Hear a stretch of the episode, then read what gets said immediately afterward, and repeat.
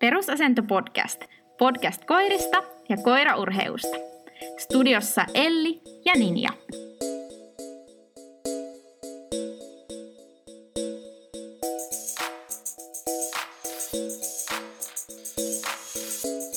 Muistan, että yksi ensimmäistä ohjeista, mitä mä oon silloin saanut, kun mä oon ollut ihan alkutaipaleella koiraharrastuksessa, mikä on todella kolahtanut syvälle, oli se, että pelaa niillä korteilla, mitä sulle on jaettu. Eli se, että sun täytyy hyväksyä se koira, mikä sulla on, jotta sä pääset sen kanssa eteenpäin. Eli kun se koira meille on tullut ja sillä on ne ominaisuudet, mitä sillä on, niin niin kauan kun sä taistelet sitä vastaan, mitä se koira oikeasti on, niin sä et saa sitä hommaa toimimaan. Ja mitä pidemmällä menee koiraharrastuksessa, niin sen helpompi se on unohtaa, etenkin jos sä lähdet kilpailutavoitteellisesti tekemään, että sun täytyy aina palata siihen itsensä muistuttamiseen siitä, että sun täytyy pelata sillä, mitä, sillä kädellä, mikä sulla on jaettu. Kuulostaa tutulta. Ja jos sitä ei tee, jos sitä ei lähde itse prosessoimaan sitä asiaa, että se koira nyt on se, mitä, mitä se on, niin siinä helposti pääsee tulemaan sit tietynlaisia jännitteitä koirien ja ohjaajan välille. Tai sitten siellä rupeaa tulemaan esimerkiksi semmoisia vääriä uskomuksia siitä, että mihin se koira kykenee tai mihin se ei kykene. Ja siitä voi tulla semmoinen huonoa itseensä ää, täyttävä ennustus sitten, jos sitä ei lähde tarkastelemaan ihan oikeasti, että mikä se koira on, mikä mulla on täällä käsissä. Kyllä. Ja tätä asiaa lähdetään tänään käymään läpi. Ja tämä menee taas vähän syväluotaavaksi asiaksi, että nyt mennään sen henkimaailman puolelle taas hyvin vahvasti ja sinne arvojen maailmaan. Mutta kun ne arvot, mitä meillä on koiraharrastajina ja koiran omistajina, määrittää niin paljon siitä, että mitä me tehdään niiden koirien kanssa ja miten. Mm-hmm. Niihin täytyisi aina palata ja täytyisi pysähtyä ja unohtaa kaikki se semmoinen äh, arkinen treenisuunnitelmien tekeminen ja koiran kanssa paahtaminen, vaan oikeasti pysähtyä miettimään, että mihin tämä mun koiraharrastus perustuu. Ja tämä on yksi niistä perustavanlaatuisista asioista, että jos tämä ei toimi, tämä, tämä arvo, että mä otan sen koiran sellaisena kuin mikä se on, niin se tulee vaikuttamaan ihan kautta linjan siihen, että miten sun koiran kanssa menee. Kyllä. Ja ekana me voitaisiin miettiä, että mitkä asiat koirassa on sitten muutettavissa ja mitkä ei. Mm, kyllä. Ja ehkä just se, että äh, syvintä olemustahan koirassa ei voi muuttaa. Esimerkiksi sitä, että minkälainen viettirakenne siinä on tai minkälainen temperamentti sillä on pienestä lähtien. Niinpä. Ja toinen on vielä tyypillisesti ne, se koiran hermorakenne, mm. että mitä, mitä, minkälaista kuormitusta se kestää. Kyllä. Niin nämä on sellaisia asioita, mihin ei pysty vaikuttamaan. Ja nämä monesti on sitten sellaisia, että kun, etenkin jos koiralla on jotain puutteita näissä, mm. että se koira ei olekaan ihan ma- maailman urheinnalle, tai se vietti maailmaltaan on puutteellinen, sä mm. haluaisit sitä kisakoiraa, niin se usein aiheuttaa jonkunmoisia kiristyksiä, sanotaanko, ohjaajan leukaperissä aina silloin tällöin. Tai sitten, jos se koira ei temperamentillisesti täsmää sitä, mitä sä haluat. Ja tämähän voi mennä ihan kumpaan tahansa suuntaan. Mm-hmm. Eli se, että ä, joko se koira on niin kuin äärimmäisen rauhallinen, niin sä mm-hmm. haluaisit siitä paljon niin kuin semmoista sähäkkyyttä mm-hmm. ja voimaa ja viettiä. Ja, ä, ja sitten se koira ei anna sitä. Tai sitten se voi olla sitä, että sä haluaisitkin sen rauhallisemman koiran, jonka kanssa olisi kiva ja mm-hmm. helppo lullutella sitten ja maata sohvalle ja se koira Ei, ei halua, se ei, se ei myönny siihen, vaan mm-hmm. se haluaa juo, juosta ja hillua ja tehdä kaiken sähäkästi ja nopeasti ja voimalla. Ja sitten kun tässä ei täsmää ne ohjaajan toiveet ja ne tarpeet mm-hmm. ja sitten ne koiran ominaisuudet, niin silloin helposti ollaan pikkasen vähän semmoisella niin kuin törmäyskurssilla sen koiran kanssa.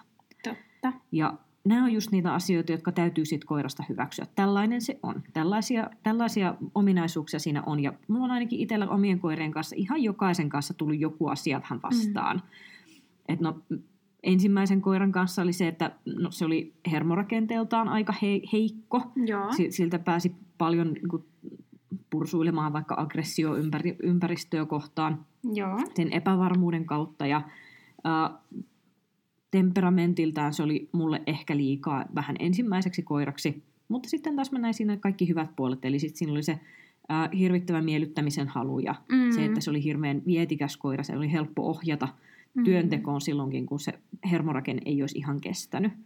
Katlalla taas sitten ei viettirakenne ollut sitä, mitä pitää, eli mä olisin halunnut paahtaa sen kanssa kisakentillä mm. hirveätä vauhtia tukkaputkella ja se halusi vaan ottaa pääikkäreitä. Riitta-Liisalla taas sit hermorakenne taas hyvin hyvin heikko, tulee paljon ääntä ja, mm. ja silleen niitä semmoisia tukevia rakenteita siellä löydy hirvittävän paljon ja sen kanssa on pitänyt hirveästi tehdä sen kanssa töitä. Että nämä on niinku sellaisia, että ihan jokaisesta koirasta on löytynyt niitä, mitkä täytyy niinku prosessoida läpi. No esimerkiksi Maurilla sitten se, että just kun mä aina naureskelen, että se on melkein kuin oikea malinoista, kun se on niin rauhallinen temperamentilta, että hirveän kiva muuten, mutta sitten niinku Maurin maailmassa asiat vaan niinku tapahtuu mm. omaan tahtiinsa. Niinku, mun mielestä on temperamentiltään lähempänä näyttelylinjasta rotikkaa kuin käyttömalinoisia. Aina välillä tulee tämmöinen, että nämä on niinku, että pakko niihin on tietyllä tavalla hyväksyä. No tällä, tällä mennään. Kyllä. Mutta sitten taas se, että tämä ei ole mikään tavallaan määrittävä tekijä siitä, että mitä sä saat siitä koirasta irti. Mm. Eli pointti on se, että mitä sä saat aikaiseksi näillä lähtökohdilla. Kyllä. Eli jos nyt vaikka ajatellaan sitä, että koiralla on huono hermorakenne, se pelkää helposti asioita tai se helposti tulkitsee asiat niin, että ne on hänelle vaarallisia ja se pakoreaktio tulee herkästi tai se hyökkäysreaktio tulee herkästi mm. tai muuten vaan se nyt kokee, että maailma on järkyttävä paikka mm. elää. Niin vaikka sä et pysty siihen vaikuttamaan, sä pystyt vaikuttamaan tosi paljon esimerkiksi siihen, että minkälaisia mielikuvia koiralle tulee maailmasta. Mm-hmm. Sä voit auttaa sitä äh, selviämään niistä tilanteista, sä voit luoda sille turvallisuuden mm-hmm. tunnetta, sä voit luoda siihen todella vahvan ja hyvän suhteen, mikä kannattelee sitä koiraa silloinkin, kun sillä on vaikeaa. Mm-hmm. Eli tämä on just se, äh, että se, että me sanotaan, että pelaan niillä korteilla, mitä on jaettu, ei tarkoita sitä, että no, se on nyt sitten tällainen ja nyt mä en voi tehdä tälle asialle mitään, vaan nimenomaan se on se, että hyväksy, mm-hmm. katso mikä se on, hyväksy se ja sen jälkeen muuta omaa toimintaasi, koska sehän on se, mitä me mm-hmm, aina pystytään kyllä. pääsääntöisesti vaan muuttamaan, että miten me itse reagoidaan siihen mm-hmm. asiaan, kun me nähdään se. Tai sitten esimerkiksi, että vaikka se koira ei ole vietillisesti ihan hirvittävän vahva, niin pystytään tosi paljon pelaamaan sillä, että no, miten me... minkälaisia tunneoppimisia me esimerkiksi luodaan sille koiralle. Että mm. jos se koira ei ole vietillisesti kauhean vahva, mutta me luodaan sille siitä huolimatta hirveän vahva tunnetila siitä, että ollaan vaikka kentällä, jos tehdään tottelaisuuslajeja vaikka, että kun ollaan kentällä, niin täällä on aina ihan sairaan hienoa mm. ja siistiä ja, ja tapahtuu hirvittävän iloisia ja riemu, riemukkaita asioita, niin ei se välttämättä edes tarvii sitä, että se viettimaailma olisi lähtökohtaisesti ihan maailman vahvit. Jos me saadaan se tunneoppiminen toimimaan, niin se saattaa näyttää, se saattaa olla sellainen feikkivietikäs koira, kyllä. että että se, se, se osoittaa olevansa jotenkin vahva tai sähäkkä, vaikka mm. se ei sitä oikeasti ole. Ja sama temperamentin kanssa. Eli se, että nämä, nämä kulkee hyvin paljon käsikädessä sen kanssa, että minkälaisia tunneoppimisia koira on ladannut tiettyihin tilanteisiin. Me pystytään tosi tosi paljon pelaamaan, mm. ää, vaikka se koira ei niitä luontaisesti meille sillä tavalla antaiskaan. Mm. Mä oon just tuossa arvomaailmassa paljon miettinyt nimenomaan sitä, että Mm, jos ajatellaan, että ohjaaja haluaa tavallaan koiralta tiettyjä ominaisuuksia, mm. ja niin kuin, mitä mieltä sä oot siitä, että ä, jos ihminen ottaa vaikka kasvattajan niin kuin yhteyttä, ja se kertoo vaikka siellä niin kuin kolme tärkeää asiaa, vaikka just sä sanoit tuon hermorakenteen, niin se toivoo, että mun koiralla on hyvä hermorakenne, yeah. ä, sillä on hyvä toimintakyky, ja mä haluan sen vaikka pee koo-lajeihin, niin mä toivon, että sillä on niin kuin viettiä. Mm. Niin sitä mä oon just miettinyt, että tavallaan, mm, kun niitähän se koiraa hankkiva ihminen niin kuin arvostaa. Ne on sille tärkeitä. Mutta miten kasvattajan pitäisi niin kuin tavallaan siinä sitten tulla vastaan? Niin kuin, että pitäisikö mm, sanoa, että no mä en voi luvata vaikka tästä yhdistelmästä niin kuin niin superhyvää hermorakennetta, mm. mutta tässä koirassa on niin kuin näitä ja näitä hyviä ominaisuuksia. Vai pitäisikö sun mielestä se jotenkin vähän kierrellä sitä asiaa? Mm. Tai niin kuin, äh, kun jotenkin mä ajattelen sitä, että kun ihmisillä voi olla semmoisia vähän hullujakin odotuksia, niinpä. Mitä ne niin kuin tosi kovasti arvostaa, mutta ne ei ehkä ymmärrä, että siinä yhdessä koirassa ei välttämättä voi olla ihan kaikkia puolia. Niinpä. Ja se on sellainen realismi, mihin varmasti törmää tosi mm. nopeasti, sit, kun sitä koiraa rupeaa hankkimaan. Että voi olla tosi suuret odotukset siitä, mitä kaikkea siltä koiralta haluaa. Kyllä. Ja mä itse kokisin, että jos meillä on kokenut kasvattaja, ja, joka realistisesti pystyy katsomaan sitä sen ä, materiaalia, mitä se tuottaa, niin pääsääntöisesti ne kasvattajat yleensä vähän vähättelee koiriensa ominaisuuksia, joo. jotta ne ihmiset ei tavallaan odottaisi liikaa. Mm. Eli kyllä niin kuin kun ei kukaan sitä pysty lupaamaan. Etenkin mm. hermorakenne tuntuu olevan sellainen asia, että vaikka sä miten yrittäisit kerta kerran jälkeen yhdistää hyvähermosia koiria, niin sinne tulee silti välillä sutta niin. ja sekundaa sen osalta. Että sitä ei vaan voi luvata. Ja jos joku kasvattaja tulisi mulle lupaamaan, että minä lupaan sinulle nyt, että tästä pentuesta, kun otat pennu, pennu, niin se on hyvä hermonen, se on vietikäs, sillä on hirveästi toimintakykyä mm. ja se on, se on, se on upein eläin, mitä sä oot ikinä nähnyt, mm. niin mä juoksisin ja lujaa, koska jossain kohtaa se kusettaa, Niinpä. Koska ei sitä vaan pysty lupaamaan. Ja varmaan on jonkun verran semmoisia vähän kokemattomia koiraharrastajia, jotka ei välttämättä edes tiedosta sitä, että ei, ei niitä vaatimuksia pysty sillä tavalla vaan latke, lätkimään mm. pöytään. Se olisi hirvittävän helppoa, Kyllä. että me mentäisiin sellaisen toivellistan kanssa kasvattelemaan. Tällainen kiitos, mm. että olisihan se kauhean kivaa. Kyllä. Mutta tota, ei, se, se ei ole kauhean realistista. Ei niin. Ja silloin taas, jos niin kuin se ohji, äh, kasvattaja ei osaa sitä pennun ostajaa viedä maan, maan pinnalle sen asian suhteen, niin en, en näe siitä välttämättä kauhean hyvää lopputulosta. Kyllä. Mutta pakkohan on jo ottaa huomioon silloin, kun sitä koiraa mm. hankkii. Et totta kai niin kun eri roduissa ja eri linjoissa on tiettyjä, mitähän mä nyt sanoisin sen, mm, no taipumuksia olla tietyn tyyppisiä. Niin, Eli kyllä. sitä ei voi sataprosenttiseksi sanoa, että kun sä otat tästä linjasta tai tästä rodusta koiran, niin sä saat tietyn tyyppisen. Mm. Mutta sanotaan, että kyllä se aika paljon vaikuttaa kuitenkin, että mihin sä päädyt. Niin. Jos sä haluat koiran, joka on vaikka ihan sairaan motivoitunut työskentelemään, niin totta kai sä saat sen helpommin vaikka border colliesta kuin mm-hmm. Napolin mastiffista, koska ne, koska ne on niin, niin eri mm-hmm. asioihin rakennettu ne koirat. Mm-hmm. Mutta kyllä vaan sit löytyy niitäkin koiria, jotka kaikista lähtökohdista huolimatta niin ei ole sitä, mitä toivotaan. Mm-hmm. Ja aina kun sä otat sen koiran, niin sun on pakko tiedostaa se, että siitä voi tulla jotain ihan muuta kuin mitä sä Kyllä. halusit. Ja se on niin kuin jokaisen pennunottajan mun mielestä pitää jollain tasolla se hyväksyä. Mm-hmm. Ja totta kai tästä mä oon aikaisemminkin puhunut, että sit osa ihmisistä vaihtaa, jos ne ei saa niin. sitä, mitä ne haluaa. Mm-hmm. Mutta nämä on sitten sellaisia asioita, joissa puhutaan sitten jo hyvin, hyvin syvällisesti sieltä arvomaailmasta, että Kyllä. mitä sä arvotat. Koska silloin sulla se tuloksen tekeminen tai se äh, tie, tietty äh, Menestys menes, menestyksen taso on niin paljon arvokkaampaa kuin se itse mm. koiran pitäminen. Ja siitä koirasta nauttiminen sellaisena kuin se on. Mm. Että mä itse koen, että sillä linjalla voi olla aika vaikeaa löytää semmoista todellista onnea sen koiran kanssa, niin. koska loppupeleissä ne menestykset, ne tulee ja menee. Kyllä. Et se tuntuu kivalta hetken aikaa, kun sä oot Kyllä. saanut sen jonkun hyvän tuloksen sen koiran kanssa, niin kuinka monta päivää tai kuinka monta viikkoa se mm. kannattelee sua. Kyllä. Kuinka paljon sun pitää kisata, että sä oot koko aika tyytyväinen mm. sen koiran kanssa ja millä todennäköisyydellä se koira aina onnistuu. Niin. Et kuinka iso osa sun elämästä menee siihen, että sä oot turhautunut siihen koiraan, mm. jos sen arvo on siinä, että mitä menestystä se sulle tuo. Mm. Ja täytyy sanoa, että sellaisia ehkä surullisimpia hetkiä, mitä mulla on tullut vastaan, niin kun on seurannut muita koirakoita ja heidän toimintaansa, on kaksi kertaa mä oon ollut siinä tilanteessa, että on äh, ihminen mennyt koiran kanssa. Toinen kerta se oli näyttelykehä ja toinen kerta se oli ihan treenitilanne Joo. ja molemmat ihmiset semmoista, mä en tuntenut niitä Joo. ollenkaan. Niin se, että ne tulee sieltä, että kuka, kuka haluaa tämän koiran, mä haluan eroon tästä. Et yksi kerta oli se, että koira vietiin näyttelykehään, se, se lakosi ihan täysin. Mm-hmm. Eli se, se kerta kaikkiaan se järkytti se koira niin pahasti siitä tilanteesta, että se ei pystynyt juoksemaan sitä kehää ympäri, että se Joo. jäi sinne. Ja ihminen niin kuin kantoi sen koiran kehästä pois, ja ilme oli niin kuin hyvin, hyvin mustan puhuva, ja sitten se oli se, että tästä lähtee, että kuka haluaa hyvän koiran, että nyt ensimmäinen, joka tämän haluaa, niin saa. Mm. Ja toinen oli sitten se, että, niin kuin, että kerta kaikkiaan niin kuin ohjaaja repi pelihousunsa ja koira luimisteli siellä kentällä maassa, että kun se oli se, että, että, että näin paskan koiran on hänelle myyneet. Joo. Niin ne on aina sellaisia, että, että mistä, tämä, mistä nämä sun mm. lähtökohdat on peräisin tässä koiraharrastuksessa, Kyllä. että me eletään niin eri maailmoissa. Kyllä. Ettei tottakaan.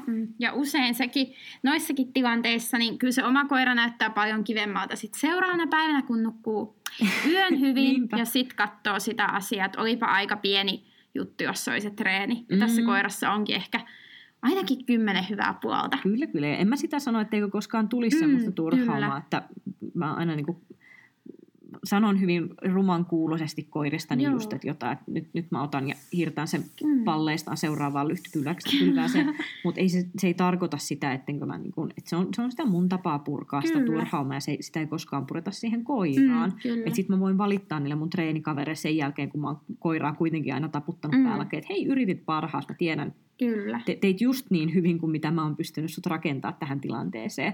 Ja sitten sen jälkeen mä voin valittaa, valittaa vähän niin kuin puolivitsillä kavereille, mutta se ei ole koskaan sitä, että ää, et, ettenkö mä haluaisi enää pelata niillä korteilla. Niin. Mm-hmm. No os, osittain tässä on vähän kaksi eri puolta tässä, että et minkä takia sun täytyy ottaa se koira sellaisena kuin se on. Mm-hmm. Toinen puoli on se, että... Mm, sä et voi tehdä siitä itsellesi myöskään rajoittavaa uskomusta. Mm-hmm. Eli se, että jos sä otat sen koiran sillä tavalla, että sä katsot, että siitä löytyy vaikka joku ominaisuus, joka ei ole optimaalinen. Mm-hmm. Vaikka se, että se koira on vaikka hyvin äänekäs. Joo. Ja se, se on moni, moneihin lajeihin tosi haastava juttu, jos sillä koiralla on paljon asiaa, mm-hmm, niin pistemenetyksiä rupeaa rapsut, rapsahtamaan mm-hmm. aika monessa lajissa aika reilunpuoleisesti. Niin esimerkiksi se, että iso osa treenaajista saattaakin mennä siihen, että ne, ne sanoo niin monta kertaa itselle ja kaikille treenikavereille ja kaikille muillekin, että tämä on äänekäs koira, tämä on äänekäs koira, tämä on äänekäs koira, tämä on ääntä käyttävä koira, tämä on ääntä käyttävä koira, niin että sitten loppupeleissä sille koiralle isketään niin vahva leima otsaan siitä, mm-hmm. että tämä nyt on vaan tällainen, ettei mm-hmm. nähdäkään sitä, että sä voit muuttaa sitä tässä tilanteessa tai sä voit päästä sen asian ohi tällä tavalla. Mm-hmm. Monesti esimerkiksi, jos on vain hirvittävän selkeä asia sille koiralle, että tähän tehtävään ei kuulu äänenkäyttö, niin. niin ihan sama kuinka paljon se haukkuu arjessa, pystyy silti tekemään sen vaikka koesuorituksen täysin Kyllä. hiljaa. Mutta jos nähdään se koira vaan niin, että kun tämä nyt on vain äänekäs koira, niin ei välttämättä nähdäkään sitä, että se johtuukin itse asiassa koulutuksen puutteesta tai ohjaamisen ähm, virheistä, mm-hmm. johon se koira kommentoi, että tämä oli minulle epäselvää, hau hau, mm-hmm. sano selkeämmin. Niin on sellaisia asioita, minkä takia mä itse vältän tosi paljon sitä, että ä, laittaisin liikaa leimoja koiran otsaan. Mm-hmm. Ä, totta kai niitä tulee tehtyä, mutta se, että niihin ei, ei saa jäädä liiallisesti kiinni. Esimerkiksi yksi, mikä on tosi tyypillistä, että puhutaan, että koira on reaktiivinen tai Joo. koira on remmirähjä. Mm-hmm. Niin tuntuu, että ihmiset antaa sen tosi helpolla sen Kyllä. leiman. Ja varmaan se tuli, tulee osittain siitä, että on helpompi sanoa jollekin ihmiselle joku oleellinen tieto siitä koirasta, kuten mm-hmm. vaikka se, että on reaktiivinen, jolloin mm-hmm. ihmiset tietää antaa lisää tilaa. Mm-hmm. Mutta sitten taas, mikset sä vaan sanoa, että tämä koira tarvii tilaa? Niinpä. Koska sitten, jos sä jäät pyörittelemään sitä ajatusta päässäsi, että reaktiivinen, reaktiivinen, reaktiivinen koira, niin silloin se helposti rupeaa tulemaan, että sitä koirassa näkee vaan ne reaktiiviset puolet. Eli, eli se, se, mitä sä etsit, niin sä löydät siitä koirasta. Kyllä. Ja jos sä etsit siitä niitä puolia, mitkä vahvistaa sun ajatuksen siitä, että se on terävä ja reaktiivinen, niin sä rupeat näkemään niitä tilanteita enemmän, ja sit sulla saattaa jäädä huomaamatta ne tilanteet, missä koira itse asiassa reagoikin hyvin vaikka niin kuin lunkisti tai välinpitämättömästi. Kyllä. Ja sitten unohtuu ne koiran tavallaan ne hyvät, vahvat puolet, jotka siellä kuitenkin kannattelee sitä nimenomaan, koko juttua. Nimenomaan. Et esimerkiksi se remmirähjäys, niin se voi olla vaan se yksi Yksi käytösmalli sillä koiralla, ja se voi, voi muuten niin kuin toimia tosi hyvin. Niinpä. Ja usein sekin vaan liittyy siihen niin kuin oppimiseen, eikä niinkään siihen koiran perusluonteeseen tai Niinpä. Siihen. Kyllä. Toinen on se, että sit kun se koira on kerran leimattu, mm. niin helposti se jää vähän se homma niin kuin päälle. Kyllä. Eli en tiedä, kuinka paljon tässä on todenperää, mutta musta ainakin tuntuu, että ne ihmiset, jotka suurimpaan ääneen huutelee vaikka siitä, että heidän koirat on remmirähjiä, niin niillä menee pisin aika siihen, että ne koira ei ole, koirat ei ole enää remmirähjiä. Kyllä. Ne ihmiset, jotka sanoo, että kylläpä se käyttäytyy typerästi tässä tilanteessa, korjaa sen tilanteen, korjaa sen käytöksen. Kyllä. Ja sen jälkeen se koira ei enää käyttäydy sillä tavalla, se homma menee. Ei toki aina, mutta mä aina olisin hirveän skeptinen sitä Äh, asiaa kohtaan, että mitä mun aivot kertoo itselleni mm-hmm. siitä koirasta, koska sitten jos mä leimaan sille koiralle jonkun identiteetin, niin silloin sitä helposti tulee hyväksyttyä tietyllä tavalla. Mm-hmm. Että no, se nyt, se nyt vaan on tällainen, niin et näin se nyt vaan sitten toimii. Mm-hmm. Mutta sitten jos sä otat sen asenteen, että tämä koirahan ei ole vaikka remmirähjä. No esimerkiksi Riitta-Liisan kanssa oli tämä tilanne. Se tuli mulle viiden kuukauden iässä ja se huusi kaikille ihmisille, mm-hmm. autoille, koirille, kaikille. Mä oon vaan silleen, ajaa, täällä on tämmöisiä käyttäytymismalleja, no se nyt autetaan sitä. Mm-hmm. Ja eikö siinä pitkään mennyt, että se rupesi selviytymään siitä elämästään ihan eri malliin. Voin hyvin kuvitella, että jos siinä vaiheessa oltaisiin otettu se iso lehimasin ja isketty otsaan, että tämä koira on reaktiivinen ja mm. tämä koira on remmirähjä ja, ja tie, ties mitä muuta, niin kuka tietää, että missä me oltaisiin tässä vaiheessa menossa. Totta. Eli puutteet ei ole tekosyitä. Jos siinä koirassa löytyy jokin puute, niin se ei ole syy sille, minkä takia sitä asiaa ei vietäisi eteenpäin. Mm-hmm. Se on vaan haaste. Mm. Oletko itse huomannut paljon joko omassa ko- koiraharrastuksessasi tai sitten lähipiirissä niin tällaisia rajoittavia uskomuksia? Tai... Mm. Kyllä ehkä. Semmoisia esimerkiksi, äh, no esimerkiksi sellaista, että mä oon aina tykännyt, että koirat on tosi viukkaita. Joo. Viukkaus on niinku semmoinen kiva ominaisuus. Mm. Ja sitten se, että on paljon niinku sitä potkua ja niinku jotenkin pietikkyyttä ja energiaa ja näin. Niin ehkä semmoisia, että mm, ihmiset jollain tapaa, esimerkiksi kelpietteomistajat, niin osa haluaa tosi paljon sitä semmoista näyttävyyttä ja energisyyttä ja sellaista. Mutta sitten jos se on vähän aloittelevampi koiraomistaja tai koiraharrastaja, niin voi tuntua, että sitä potkua on vähän liikaakin siellä niin kuin Joo. käsissä. Niin niissä tilanteissa on jotenkin huomannut sen, että ei niin kuin ehkä ymmärretä, että tässä rodussa on aika paljon sitä vilkkautta. Joo. Ja sekin on semmoinen ominaisuus, joka pitää niin kuin tavallaan paljastaa niin kuin käyttöön hyvänä asiana. Niinpä. Niin sitä mä oon niin kuin joskus miettinyt. Että tavallaan ymmärretään, että on energinen paimenkoira, joka on väliä tosi semmoinen hypervilkas ja se voi olla ärsyttävää, mutta niin kuin jotenkin sieltä toivottaisiin, että se olisikin semmoisen kuutasen noutajan rauhallinen olemus sillä. Joo, mä, mä jotenkin, mulle tuli ihan flashbacki tästä meidän ensimmäistä lenkeistä, milloin Kerttu oli ihan pieni, kun me käytiin paistamassa makkaraa ja kun me kalasteltiin sitä koiraa, suurin piirtein otettiin koppi ilmasta, kun se menisi juosta sinne nuotion keskelle ja kaikkea muuta vastaavat. Joo, mä, mä niin kuin näen tämän. Mutta se on muuten jännä, miten osa näistä ominaisuuksista, että jos pitäisi pistää vaikka, että onko tämä ominaisuus positiivinen vai negatiivinen mm. asia, niin mä luulen, että siellä olisi aika paljon eroa myös siinä, että miten ihmiset ajattelee. Että esimerkiksi vilkkaus on mun mielestä ehdottomasti niin kuin positiivinen mm, juttu. Kyllä. Se on se ensimmäinen ajatus. Kyllä. Toki liikaa on liikaa. Kyllä. Sama kiihkeys on toinen mm. juttu. Onko se positiivista vai negatiivista? Mä ajattelin, että se on positiivinen mm. asia. Toiset on ihan se, että ei missään nimessä. Mm. Mutta nämä, nämä on tosiaan sellaisia, että myös se, miten, miten itse näkee sen asian, vaikuttaa tosi paljon. Mm. Ja sitten jotkut asiat on niinku sellaisia, jotka on niinku automaationa vaan aina ajatellut. Et esimerkiksi mä oon ajatellut aina sen, että jos pentu on seitsemän tai kahdeksan viikkoa, ja varsinkin jos se on paimenkoira, niin se niinku pitää ihmistä, niinku, että katsoo, että ihminen on siinä lähistöllä, eikä se lähde niinku huitelemaan mihinkään. Mutta niinku, kun Kerttu oli seitsemän ja puoli viikkoa, ja mä menin sen kanssa niinku metsään, niin me oltiin aika kaukana kuitenkin pyöräilijöstä. Joo. Niin se vaan lähti niinku pyöräilijöiden perään. Ei mitään jahtaamaan, vaan silkasta uteliaisuudesta. Joo. Ja mä jonkun ankkapehmoilun kanssa juoksin sen perässä. Ja siinä mä niinku, kaikki mun tota, niin opitut mallit oli se, että älä nyt ainakaan juokse koiran perässä. Mutta siinä oli niinku pakko vaan Joo. juosta se pentu kiinni. Mä, mä muuten heti tuli tuosta mieleen toinenkin muistikuva. Mä en tiedä muistisi tällaista tapausta. Se oli just ensimmäisiä lenkkejä, kun mä käytiin Kertun kanssa, kun tuli... jalkapalloryhmä lähti juoksemaan. juoksemaan.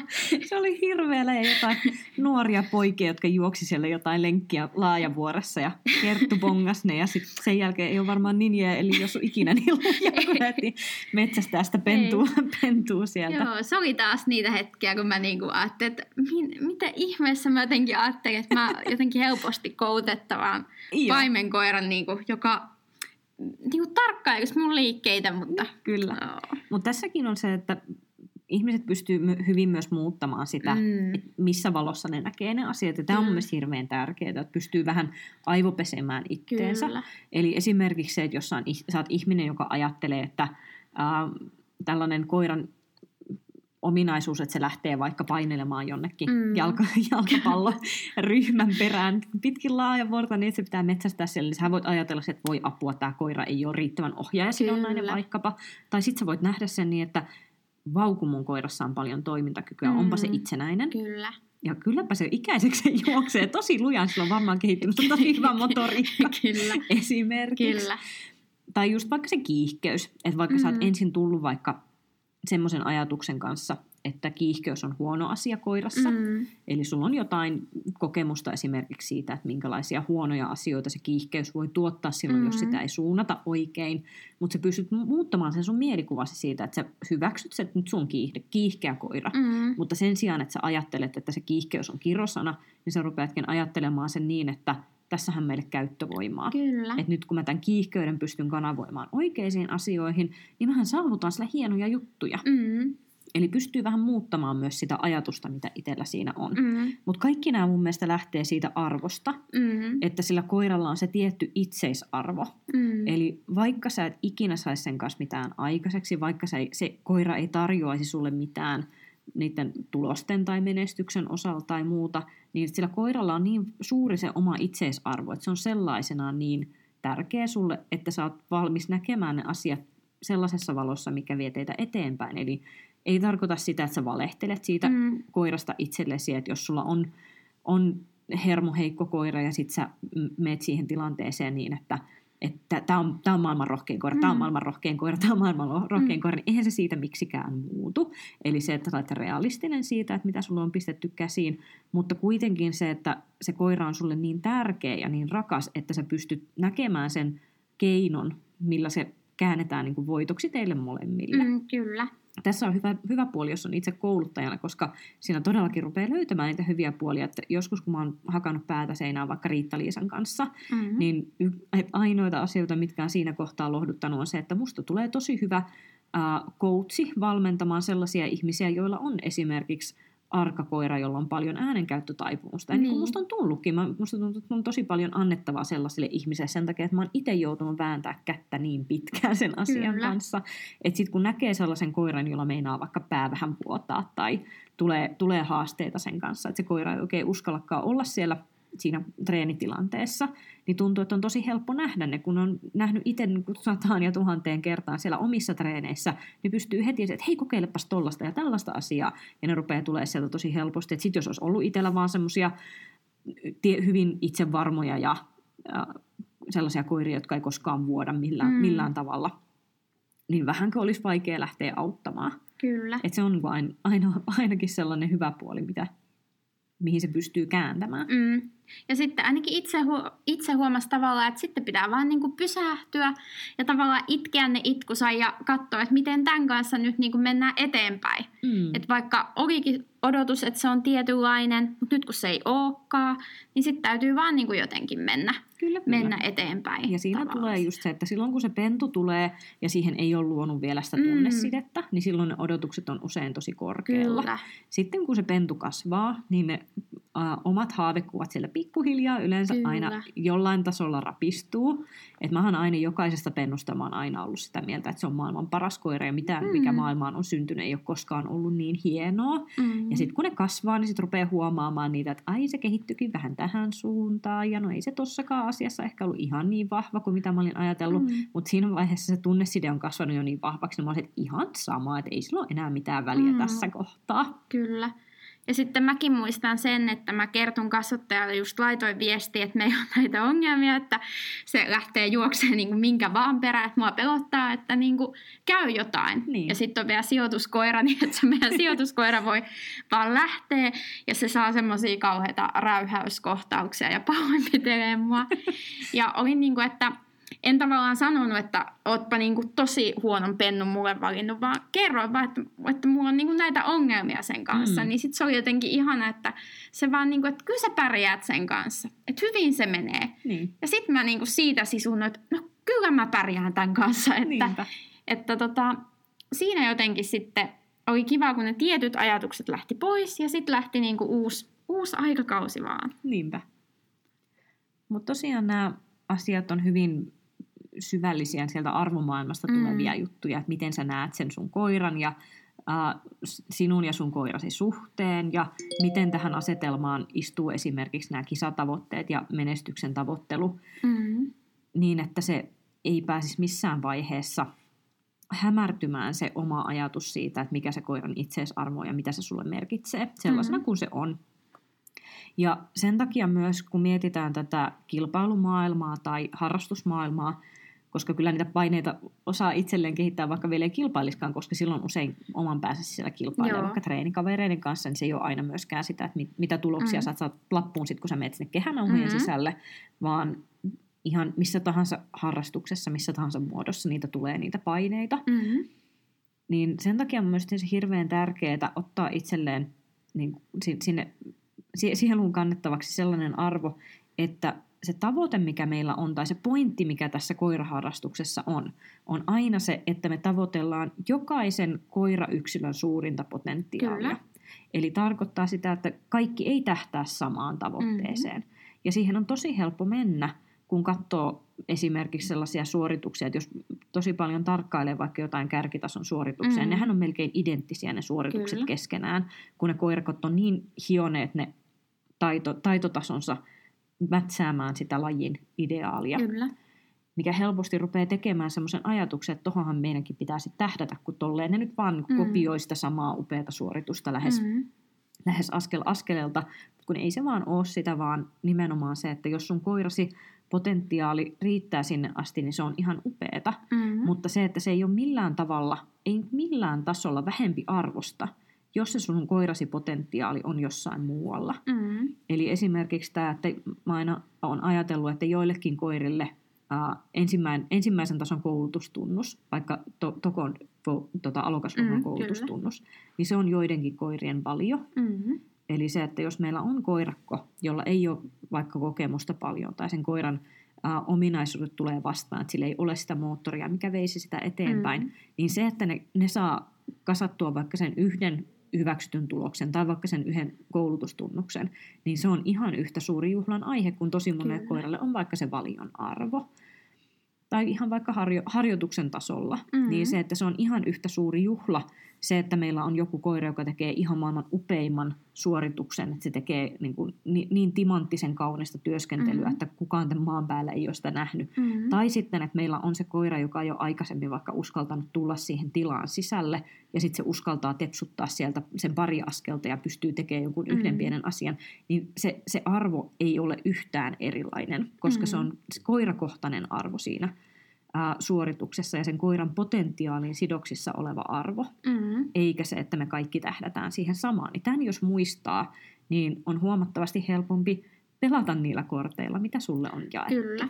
Ja nimenomaan siitä, että nauttisi siitä matkasta sen koiran kanssa. Mm. Että mulla on käytössä tavallaan tämä kaikki potentiaali, mikä tässä on nyt saatu. Niinpä. Eikä miettisi niin paljon niitä tuloksia ja niitä, vaan työstää sitä, mitä on, ja menee sitten pikkuhiljaa eteenpäin.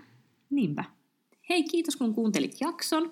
Ja pistäkää hei kommentteja tulemaan ja palautetta. Nyt me ollaan saatukin ihan super paljon, aivan ihania palautteita teiltä ihmisiltä. Ja arvostetaan niitä tosi paljon. Ja edelleen myös kaikkia tämmöisiä parannuskehotuksia ja muita, niin otetaan vastaan, että täällä kaksi noviisia, noviisia on tekemässä. Niin hei, pistäkää vaan tulemaan. Ja edelleen niin kiitos kaikille ihanista sanoista ja kannustuksista, mitä on saatu nyt tässä ensimmäisten viikkojen aikana, että arvostetaan tosi paljon.